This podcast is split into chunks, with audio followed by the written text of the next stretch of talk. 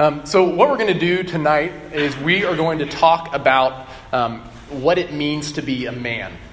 Um, and if you're just joining us for the first time tonight, uh, we've been doing a series on relationships this semester. Often, what we do is I'll, I'll teach from a book through a book from the Bible, but this semester we're doing a series on relationships. And tonight we're going to be talking about um, what does it mean to be a man.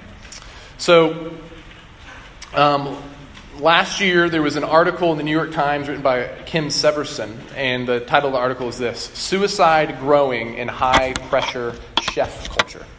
And it tells the story of ben, uh, Benoit Violier, who was a chef whose restaurant was ranked the top restaurant in the world in 2016.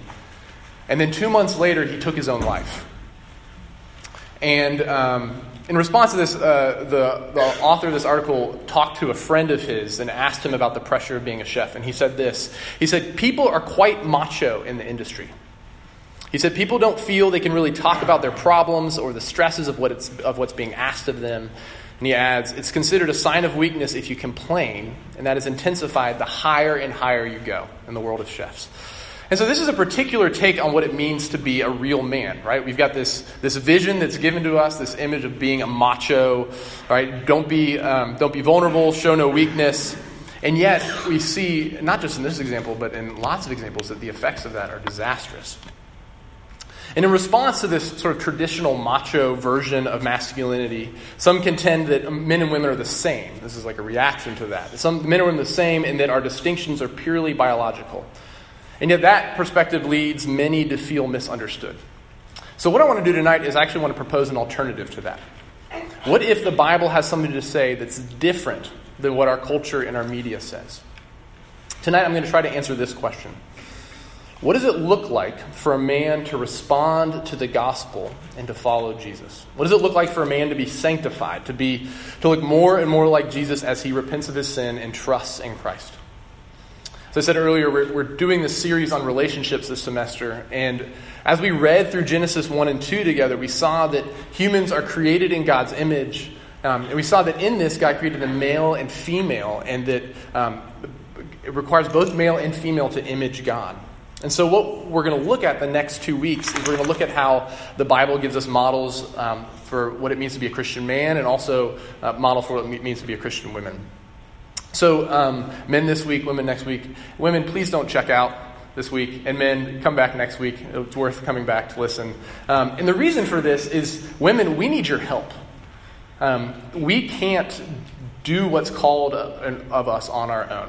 We need your help. We need your help to be the men that God calls us to be. So, what we're going to do is we're going to look at 1 Timothy together uh, to be a guide for us um, for life as Christian men. Um, say special thanks to two pastors who helped me with this, Justin Clement and Les Newsom. Um, so if you would turn over your bulletin, it's printed there. Um, we're going to read 1 Timothy 1, 15 through 16, and chapter 3, verses 1 through 7.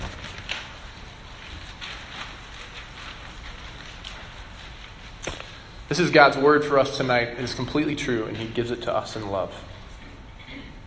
Here's a trustworthy saying that deserves full acceptance Christ Jesus came into the world to save sinners, of whom I am the worst. But for that very reason, I was shown mercy, so that in me, the worst of sinners, Christ Jesus might display his immense patience as an example for those who would believe in him and receive eternal life. Here is a trustworthy saying Whoever aspires to be an overseer desires a noble task. Now, the overseer is to be above reproach faithful to his wife, temperate, self controlled, respectable, hospitable, able to teach, not given to drunkenness, not violent but gentle, not quarrelsome, not a lover of money. He must manage his own family well and see that his children obey him, and he must do so in a manner worthy, worthy of full respect. If anyone does not know how to manage his own family, how can he take care of God's church? He must not be a recent convert, or he may become conceited and fall into the same judgment as the devil. He must also have a good reputation with outsiders, so that he will not fall into disgrace and into the devil's trap. This is the word of the Lord. Um, let's pray.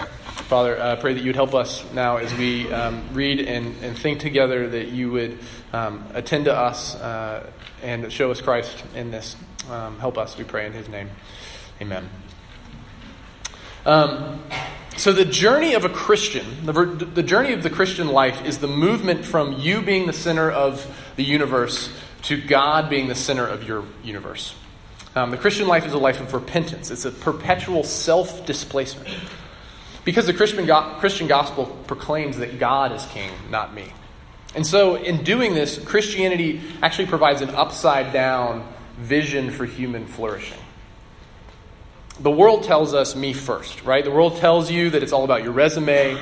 Everyone and everything is useful to you, to your own self advancement. Everything is a stepping stone. Everyone is a stepping stone.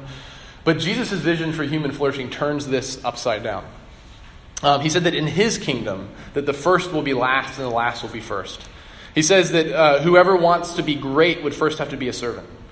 And then the Apostle Paul, as he's talking about this, um, he talks about how in his letter to the church in Philippi how Jesus, who was equal to God, did not consider equality with God something to be grasped, but emptied himself, made himself nothing, taking the nature of a servant. He writes to the church in Corinth that Jesus, was, who was rich, yet for our sakes became poor, so that through his poverty we might become rich.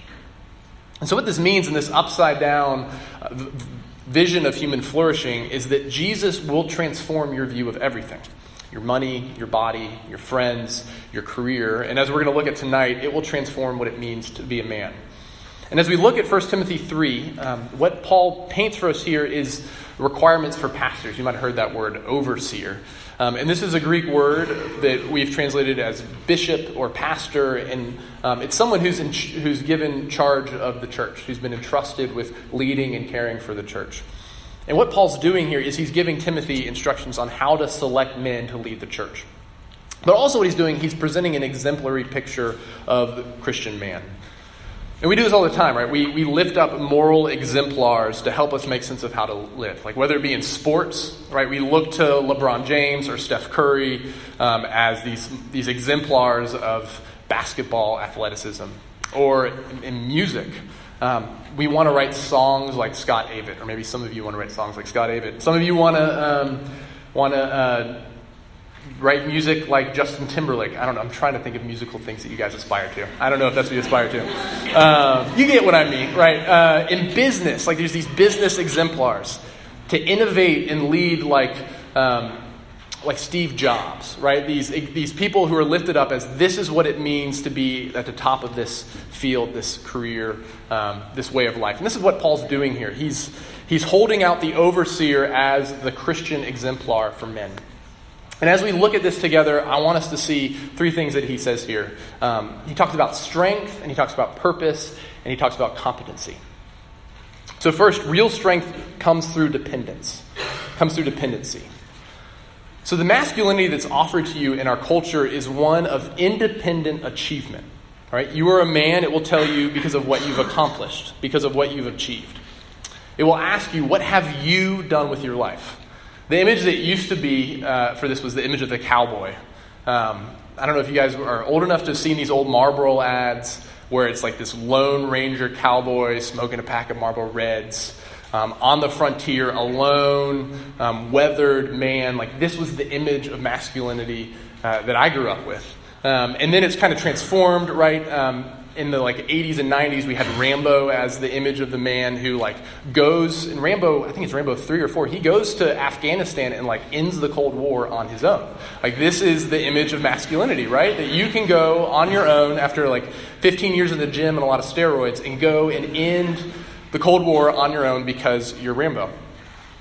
Um, and we hold up these images of men who achieve everything on their own, and we say that's real strength, right? That's what it means to be a man. And I know you feel this pressure. I mean, we've talked about this together. Whether it's uh, the pressure now to develop your brand, which is a thing, or just to achieve to the highest level in whatever field you are that you can, right? The pressure to get the A's, to get that internship, to get into that grad school. Right, we've been told that real strength comes through what you achieve.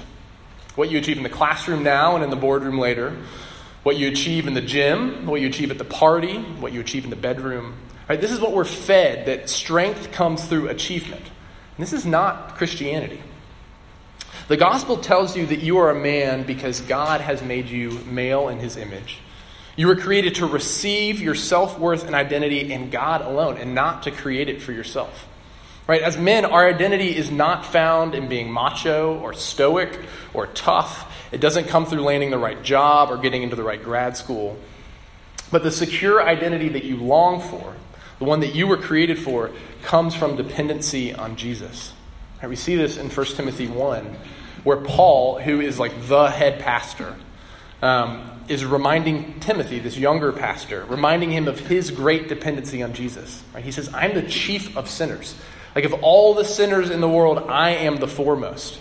Is this boldness to say this? I mean, we have these words recorded 2,000 years later. Like, this is what he, this is how he is known to us, that he said this I am the chief sinner. And he wrote this towards the end of his life, which means that he was actually able to look back over his life um, with a confidence that God actually loved him, that his sins are actually forgiven in Christ.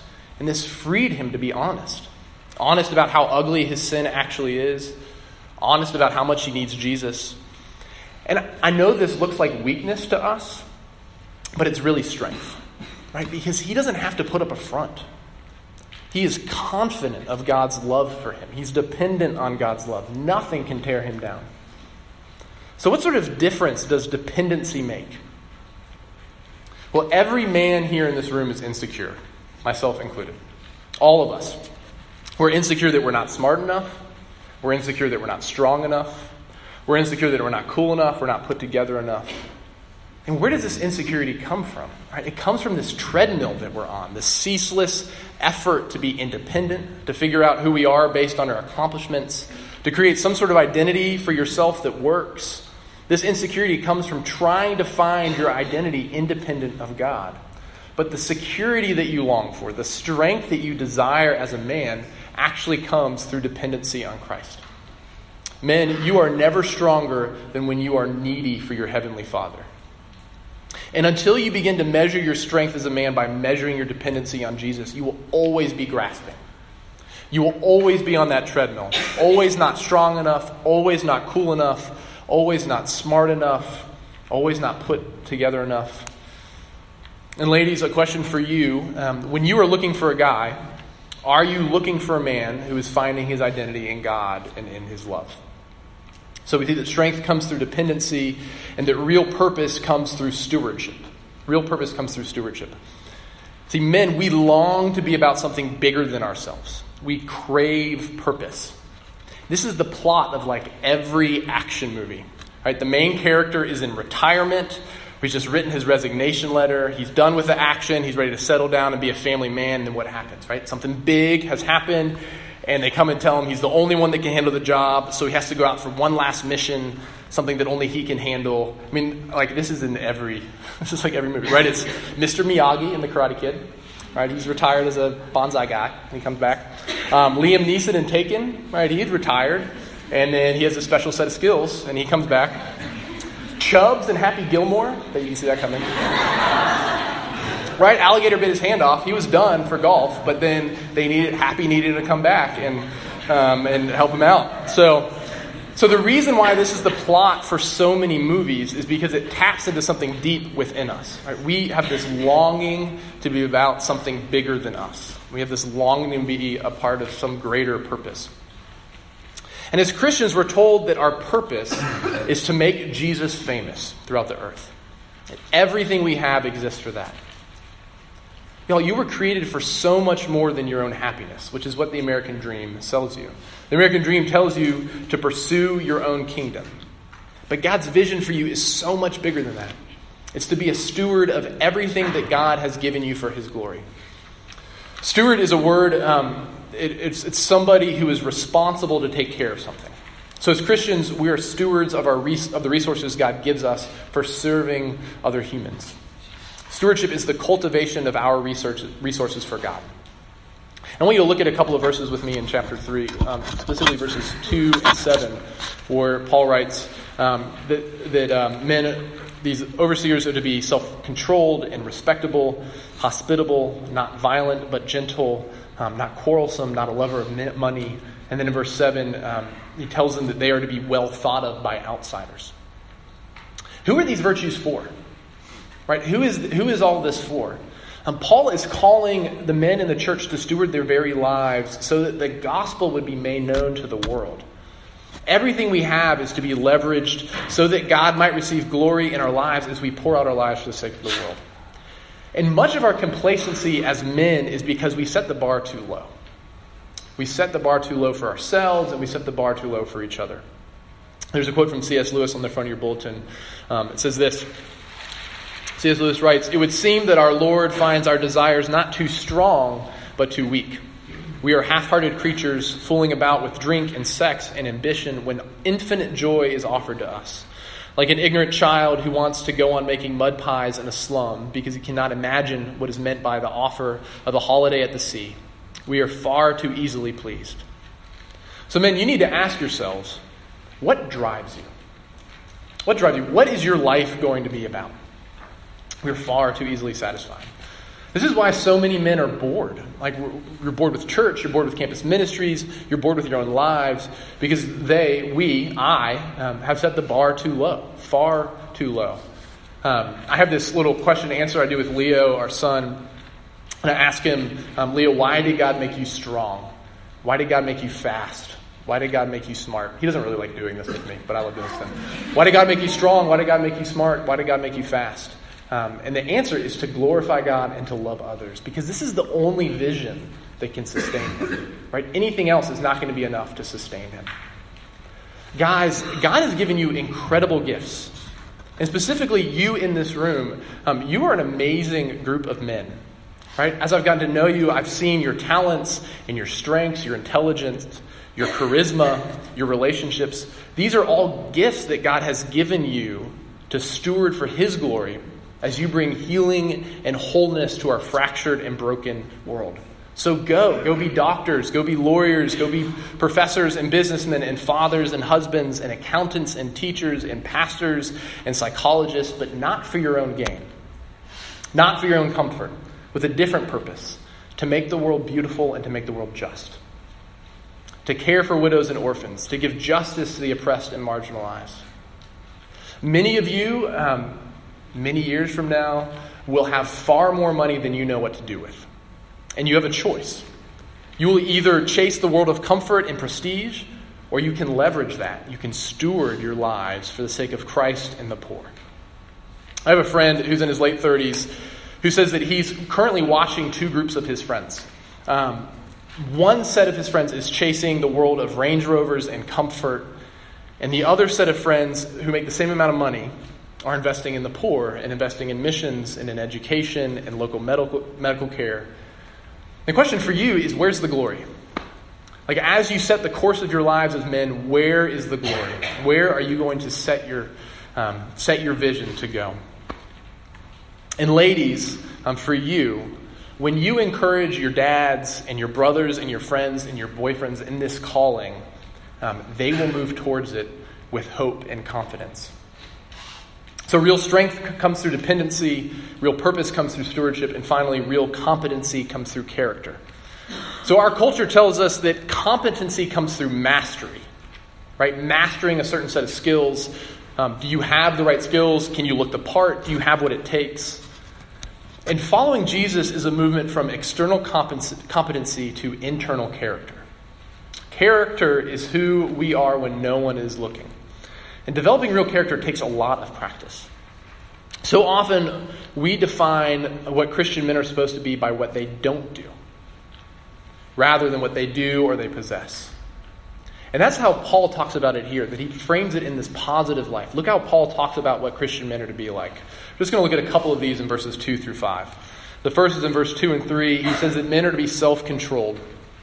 This means that we are to control ourselves in how we talk about women, control ourselves in how we talk about people who are different than us, how we relate to food and alcohol.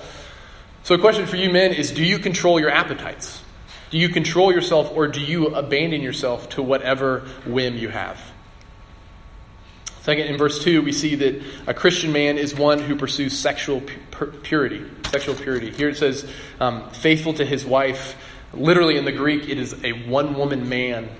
Um, and so for, for you, the question is how are you thinking about, talking about, and viewing women? Ladies, does your boyfriend protect your purity or does he see what he can get? Fellas, for you, um, are you looking at porn? And are you confessing it to someone or are you hiding it?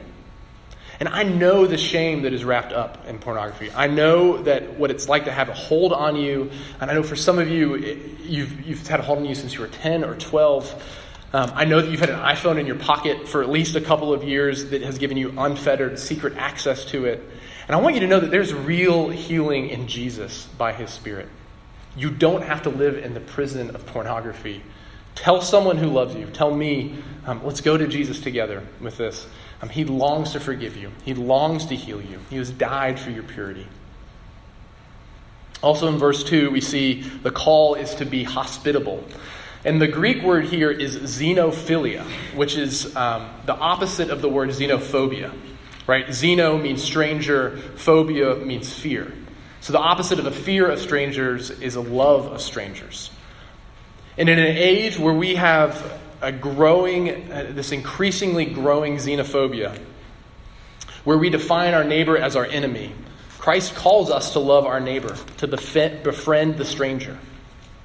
So, men, let me ask you how do you treat those who are different than you? How do you treat the cleaning staff, the pit workers? Do you have relationships with people who are different? Or do all your friends look like you? Do you only hang out with other Christians? Real men are good friends, especially to strangers. A real man is always doing good deeds when no one look when no one's looking. And this is true because um, when we were enemies of God, Christ died for us. So we can't look down on the poor and the outsiders the way we used to, because Jesus gave up his riches and became poor for our sake, so that we might be those who sacrifice for others. And then in verse 3, see that men are called to be not violent but gentle. One of the beautiful things about the way that God has created men is that our strength is displayed through our gentleness. I have this wonderful memory of being a child in my living room and wrestling with my dad. I was probably four or five. And just remembering how strong he was. He could get down on all fours, and I could climb all over him and like do knee drops on his back. I'm now learning this as the dad side of it, getting knee drops on my back for my children. But this, um, how strong my father was, and yet how gentle he was.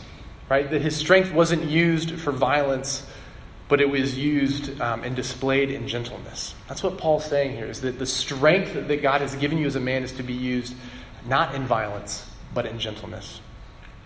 So, ladies, this means if he hits you ever, or he has a temper, run away. Um, don't stay with him. And then in verse 2, we, th- we see um, he is able to teach. Um, and now, while in 1 Timothy 3, this is in reference specifically to those who are called overseers or pastors, this principle can be applied to all Christian men. So the question is can you articulate the gospel? Could you explain to a curious friend why it was that Jesus had to die, why it was that Jesus had to rise from the dead? And finally, we see um, in verse 7 that um, a man can be seen for what he is. A man can be seen for what he is. If a man does not appear to be godly, he probably isn't. This is what verse 7 is saying a good reputation with outsiders. Both those inside and outside the Christian faith can observe this. And here's the thing um, as a man, you are going to be committed to improving yourself. Whether it's working out or learning a foreign language or picking up a hobby, which all of these are great things. But the question is are you competent in the area of life that your heavenly Father truly cares about? your character. Now, at this point in the sermon, um, men, you should be crushed by what I've said. If you're not incredibly burdened by what I've said, then you probably weren't listening very closely or you don't know yourself very well because on your own, you cannot live up to this list. You don't have the strength to be fully dependent on God. You don't have the single mindedness to see your life as one of stewardship. And this list of virtue, virtues I just read, it just shreds us. We don't have this character 100% of the time. And this is because you cannot do this on your own. You cannot be you cannot become who you're designed to be on your own. It takes a lot of practice. You need help from other men, and becoming real men ultimately means looking to the true real man, Jesus. So look at Jesus. Look at Jesus who was dependent on the approval of his Father 24 7. Even when he was rejected and he was alone and he was poor and tempted even when the world saw him as a failure, he was still dependent. He's a man who stewarded his father's vision, even when it cost him his own life, when it involved sharing that vision with disciples who had abandoned him. And he was a man of character who was tempted in every way and never sinned. Jesus was tempted sexually, was tempted by selfishness and anger and materialism and cockiness, and he never gave in. See, Jesus came not only to live the life that we couldn't live and to die the death that we deserve, giving us both the forgiveness of sins and his righteousness before the Father, but Jesus came to shape us into his image, to become more and more like him. And this is the work of sanctification that he does in us by his Spirit. So, in closing, I just want to leave you guys with a question. Um, what kind of man are you becoming? What kind of man are you becoming? And what kind of man do you want to become? Let's pray. Father in heaven, we, um, we thank you for how you've made us, uh, male and female, in your image, and we thank you for giving us clear words in um, your word about uh, what it means to be a man. Lord, I pray for my friends here tonight that um, as they have heard this, that they would look to you, Jesus, the, the true man, the one who um, is perfect on our behalf, that we might see you good and glorious for us. Uh, we pray in your name. Amen if y'all want to stand, we're going to sing one more song.